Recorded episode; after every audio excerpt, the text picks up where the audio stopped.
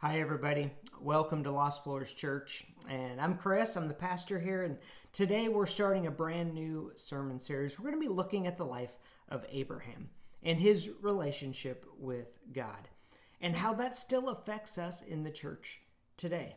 And so today we're going to have this, this overview of the life of Abraham and his family.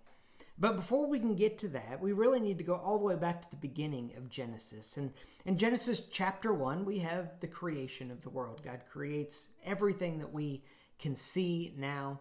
And then at the pinnacle of that, he creates Adam and Eve. And, and in this, God has this amazing relationship with Adam and Eve where they walk in the cool of the evening. Uh, they spend time together. They know everything about God. God knows everything that's going on in their lives.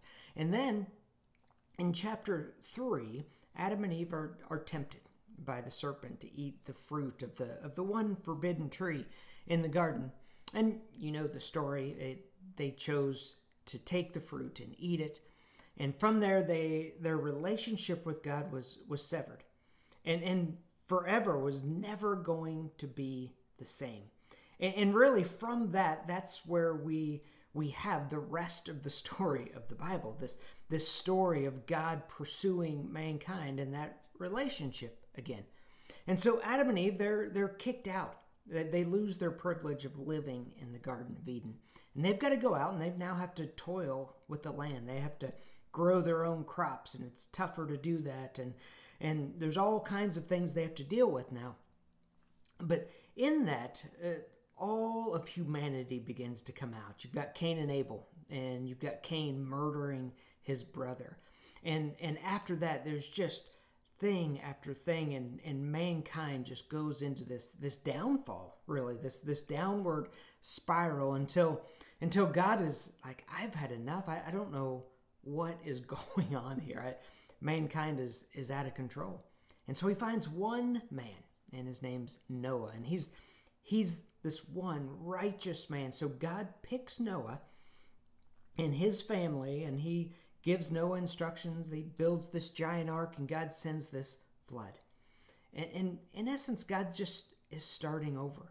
He's going to try to wipe out the wickedness, and he saves this one family. And from there, this family begins to grow and multiply. And, and in that, God gives a promise that he will never wipe out humanity again, that, that he's going, he gives us the rainbow and this promise that, that hey, this is never going to happen again, but we're going to have a different relationship. And so, through this man, Noah, and his family, they begin to spread all over the earth. And each of his sons basically becomes a nation in and of themselves. But at some point in there, we, we get to chapter 11. And chapter 11 is interesting. It says that, that basically all the people on the earth, they got together. They all spoke the same language and they decided, you know what? We don't need God. And here we go again, right? And they decide they're going to build this giant city and this this giant tower that's going to reach all the way to the heavens, because they don't they don't need God, is what they're basically saying. There's really three things that that the people of Earth are saying here. First of all, they're going to build a huge heaven, a huge tower reaching to the heavens, saying they are going to be the ones that are great. Uh, number two, they're going to make a name for themselves. They're going to be these these famous people because of what they're doing. And then their goal is not to be scattered all over the earth, to stay tightly together. And God looks at this and he goes, This is not good. Uh, because God commanded them to spread into all the earth. And he commanded them to have a relationship with him, that he was the great one. And so in this, God comes down. He he then gives all these different languages to the people working in this city and it confuses them and pretty soon causes distrust and separation and the people begin to spread all over the earth and it's interesting when you just look at that tower of babel how many times that's been basically duplicated in in human history right we're we're always trying to attain what God has, attempt to be God in, in some way, or, or to get our own righteousness. We think we can do it on our own, and, and God has to do this over and over in human history, say, No, no, no, I'm God, and I'm the one that you need to be worshiping. And so God this is kind of a story in and of itself throughout time and history and and now we have these generations that go by. Generation after generation Noah's sons like I said become nations. And and one of those sons his name was Shem. His nation is called the Semites. And the Semites become, well, as we know now, the Jewish people because out of Shem's nation, the Semites, comes a man named Abram. Now, interestingly enough, that, that word Semites actually began being used again in like the 1700s, and it was used in a very derogatory way towards Jews. That's where we get this idea of anti Semitism, which honestly I never really understood. Why is it anti Semitism? It's, it's against Jews, this racial slur.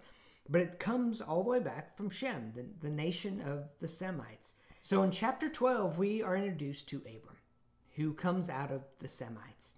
And really, other than Noah, this is this is kind of the first time that God's come down and chosen one man and said, Hey, this is what we are going to do together. You and I, we're going to have this special relationship. And I want to read you the call of Abraham. It's found in Genesis 12, 1 through 4. The Lord had said to Abram, Go from your country, your people, and your father's household to the land I will show you.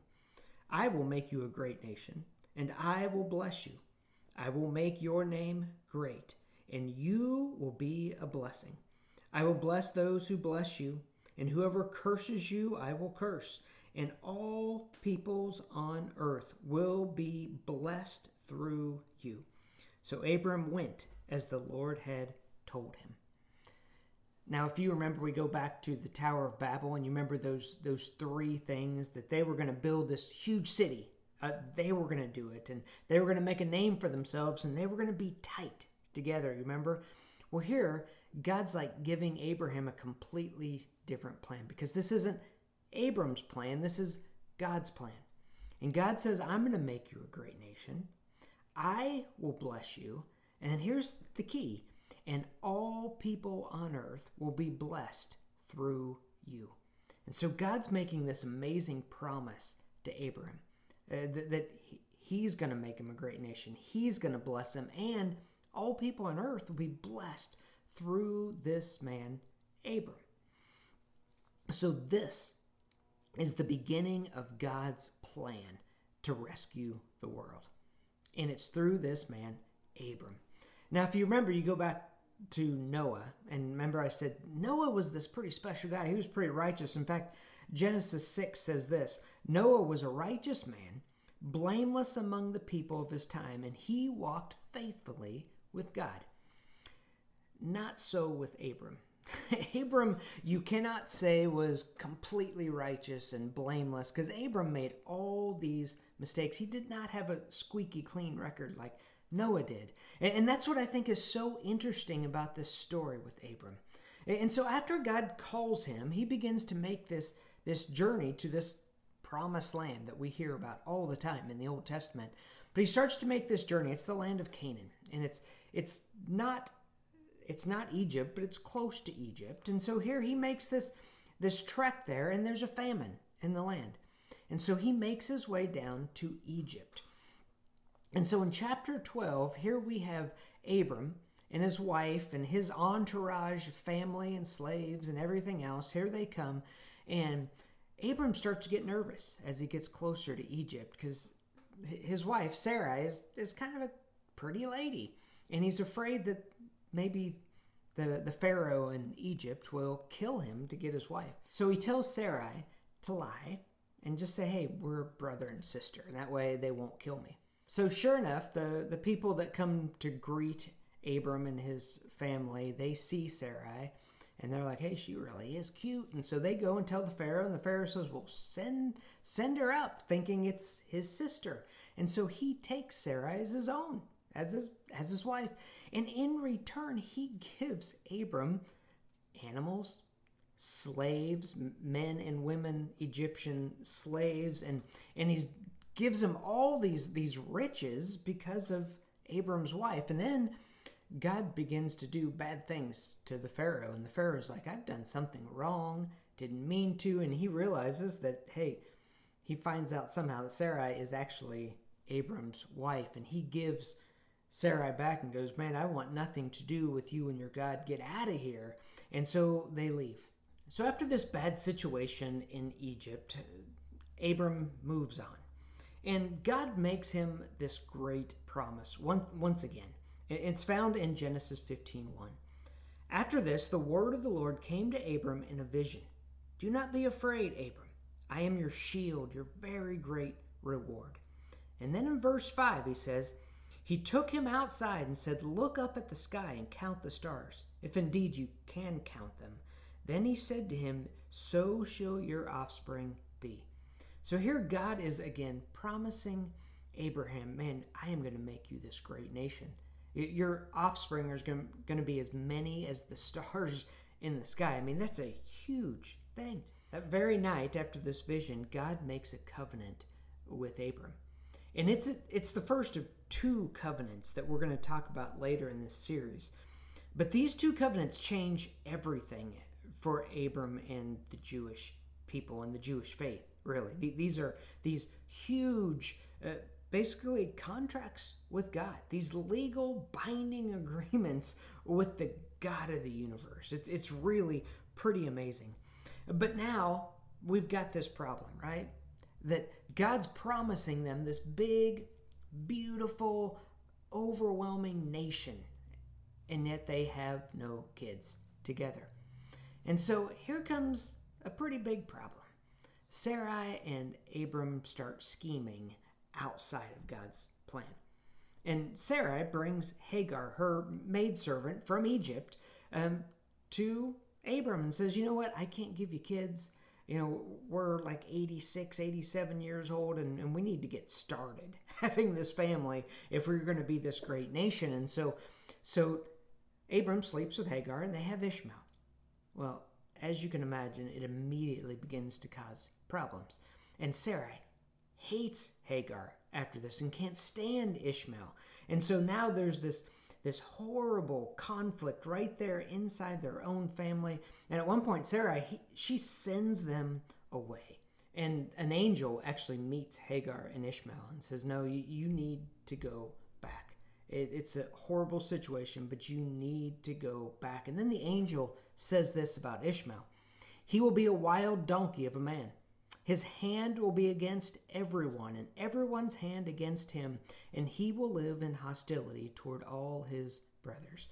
Well, the ironic part about this, you, you know, the first thing that Abram did wrong when he lied about Sarah being his sister, and, and the Pharaoh gave him all these gifts. Do you know one of those gifts most likely was Hagar, uh, one of the, the maid servants that came from. So the, the first mistake it's like it just kept going, right? And now you have Hagar, now you have Ishmael, and, you have this conflict inside the family.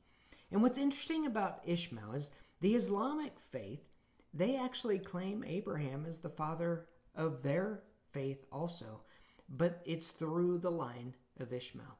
And so you can see here that, that there's this conflict that even today is still going on. So now we have Abram at 86 years old. He has Ishmael as a son, but he has no other sons.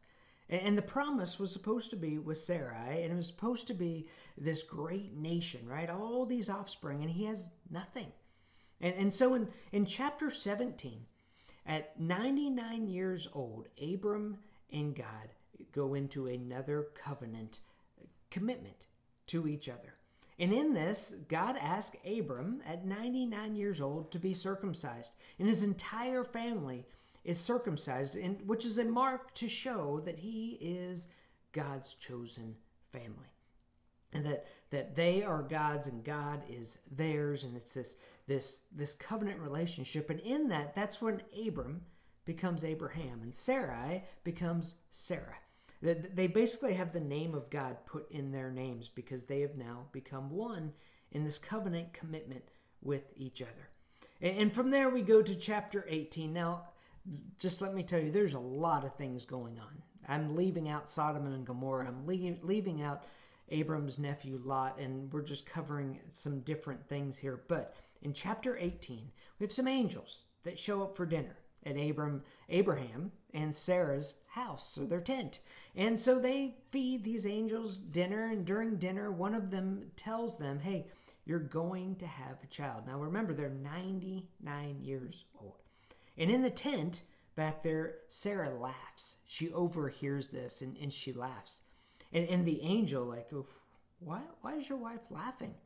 Because this time next year, I'm going to come see you and you will have a son at 99 years old. So, chapter 21, finally, we are introduced to Isaac. Sarah and Abraham's son Isaac, he's the promised child, right?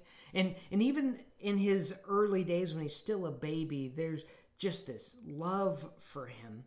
And in that Ishmael's feeling kind of left out. And at one point, Ishmael is mocking this baby Isaac.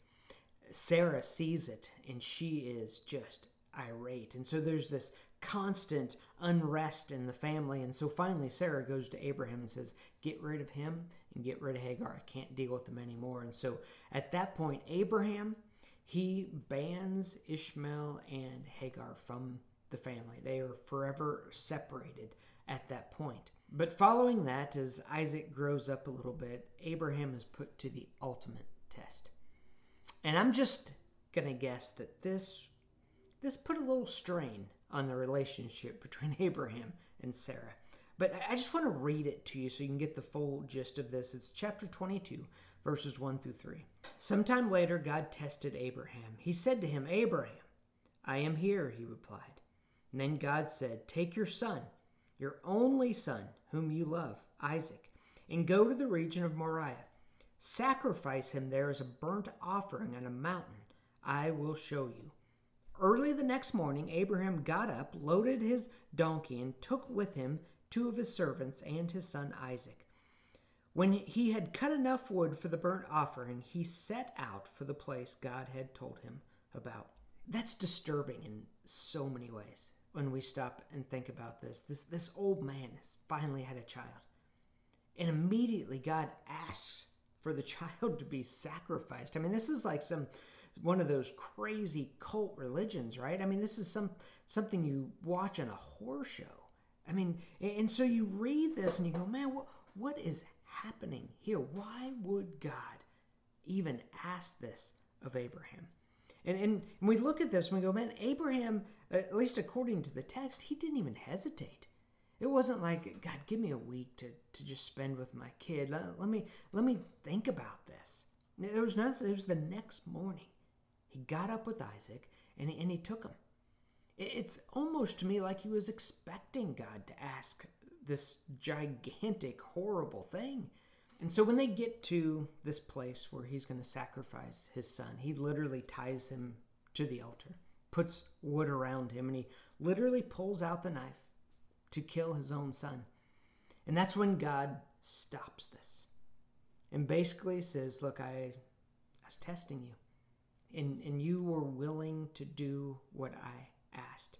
And, and, and in that, God provides a ram and He provides an animal so they can sacrifice the animal and, and they can offer that sacrifice to God as opposed to Isaac, his son. But please understand this is not some sick cult or, or some twisted thing. But this is simply this foreshadowing of something so much greater. This, this idea that, that Abraham would sacrifice his own son, that God would even ask that, is this foreshadowing of what God did for us. You remember Abraham? He, he's going to be a blessing through him and, and through his family is going to be a blessing to all people. And, and obviously, Jesus is that blessing to all people. And, and God Himself was willing to sacrifice His own Son, Jesus. It's what He asked Abraham to do. And it's what God actually did for you and I. It's this beautiful foreshadowing. And, and following this event, uh, Abraham gets this amazing promise once again from God. And I want to read it to you. It's in Gen- Genesis 22 15 through 18. The angel of the Lord called to Abraham from heaven a second time and said, I swear by myself, declares the Lord, that because you have done this and have not withheld your son, your only son, I will surely bless you and make your descendants as numerous as the stars in the sky and as the sand on the seashores. Your descendants will take possession of the cities of their enemies, and through your offsprings, all nations on earth will be blessed because you have obeyed me. And so we end on this beautiful promise of God. And, and over the next couple weeks, we're going to look more in depth at the life of Abraham and especially his relationship with God. And we're going to look at these covenant, these covenant commitments that God made to Abraham and Abraham made to God. And, and, and how impactful those are even to us today, how we are blessed through those. Uh, but what I want to walk away with today is, is first of all, isn't it amazing how God just uses ordinary people, imperfect people like Abraham? It, that that Abraham, man, he he did sometimes very little right, but yet he still remained faithful to God, and God remained faithful to him. And so it's not about perfection, it's about having faith in God. And the second thing is that God's plan is for all people, and not just the best people, uh, not just a certain race of people, it's for all people. Uh, God's plan was to restore his relationship with all people, and that includes you and I today. Let me pray for us. Dear Heavenly Father, thank you uh, for your word. Thank you for the, the truth of your word, the beauty of the story, and the beauty of the relationship that you have had with your people forever. And we thank you for the relationship that we get to enjoy with you even today. We love you and we pray this in your name. Amen.